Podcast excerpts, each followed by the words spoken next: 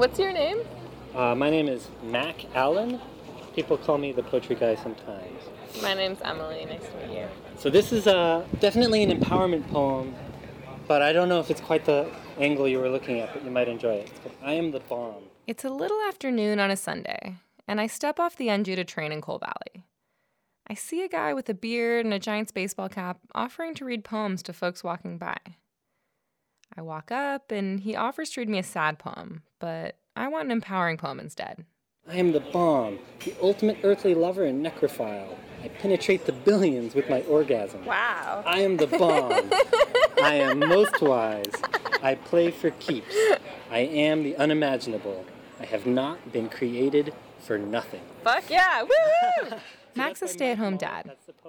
During the week, he takes care of his two young kids, but every couple of weeks on the weekend, he hauls a giant red toolbox filled with poetry books to his spot in front of the Reverie Cafe on Cole Street.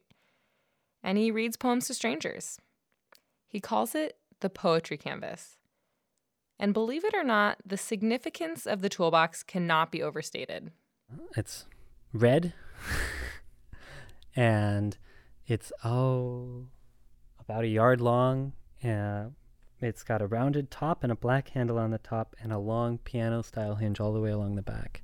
Two flanged latches. Yeah, that's what it sounds like. That's what 55 pounds of poetry sounds like. The sound of my uh, toolbox is one of the visceral pleasures of my poetry canvas.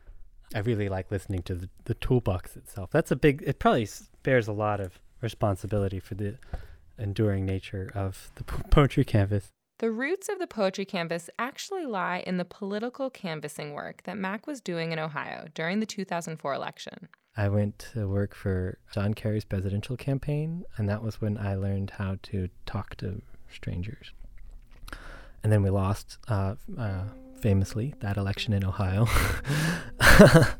and when I came back from that month in Ohio, I was uh, distraught and unemployed, and I didn't really know what to do with myself.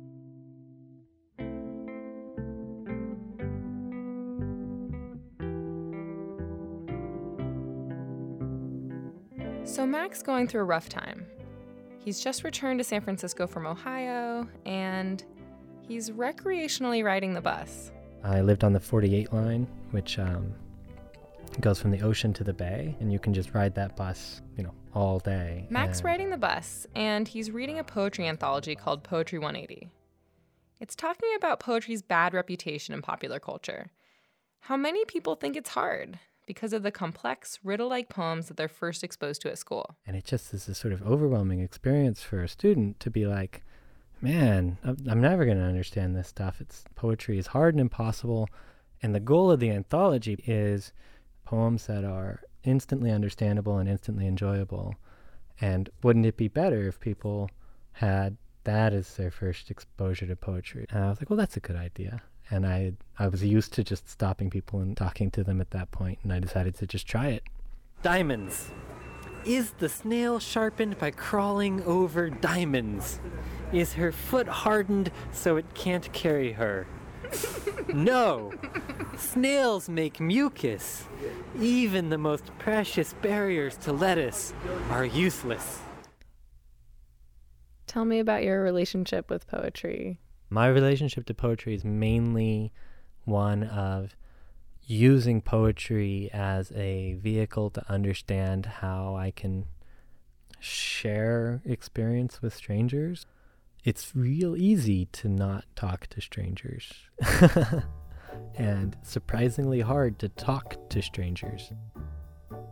For every person who actually agrees to listen to a poem, it's 15 or more people who would say no. So there's a lot of rejection involved in that. And the stakes are, however, low, you know.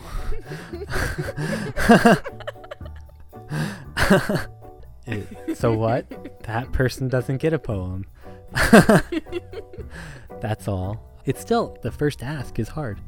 I have no idea how many times I've said the phrase, Would you like to hear a poem? It's a free poem it still feels a little embarrassing to say it, especially the first time. So every day. I wanted to know why would Mac do this? Why would this shy guy stand on the sidewalk and open himself to so much rejection again and again and again? Boy, it's fun. It's fun. It's fun. That's why, especially when it goes well. Also, another thing about it that is important to me about it is that I feel like it's in its own very small way making the world a little bit more beautiful or a little bit better.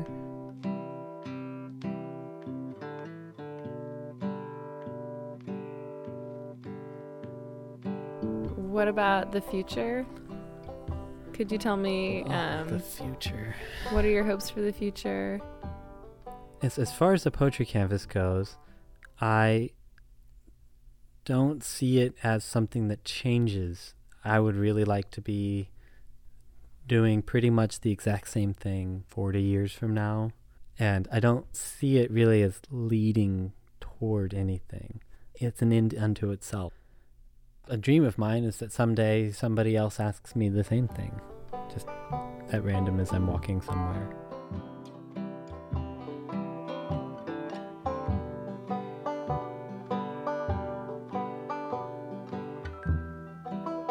The last time I visited the poetry canvas, I heard one of my favorite poems. But Mac wasn't the one who read it.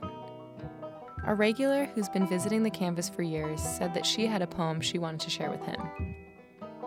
It was Wild Geese by Mary Oliver. You do not have to be good. You do not have to walk on your knees for a hundred miles through the desert repenting. You only have to let the soft animal of your body love what it loves. Tell me about your despair, yours, and I will tell you mine. Meanwhile, the world goes on. Meanwhile, the sun and the clear pebbles of the rain are moving across the landscapes.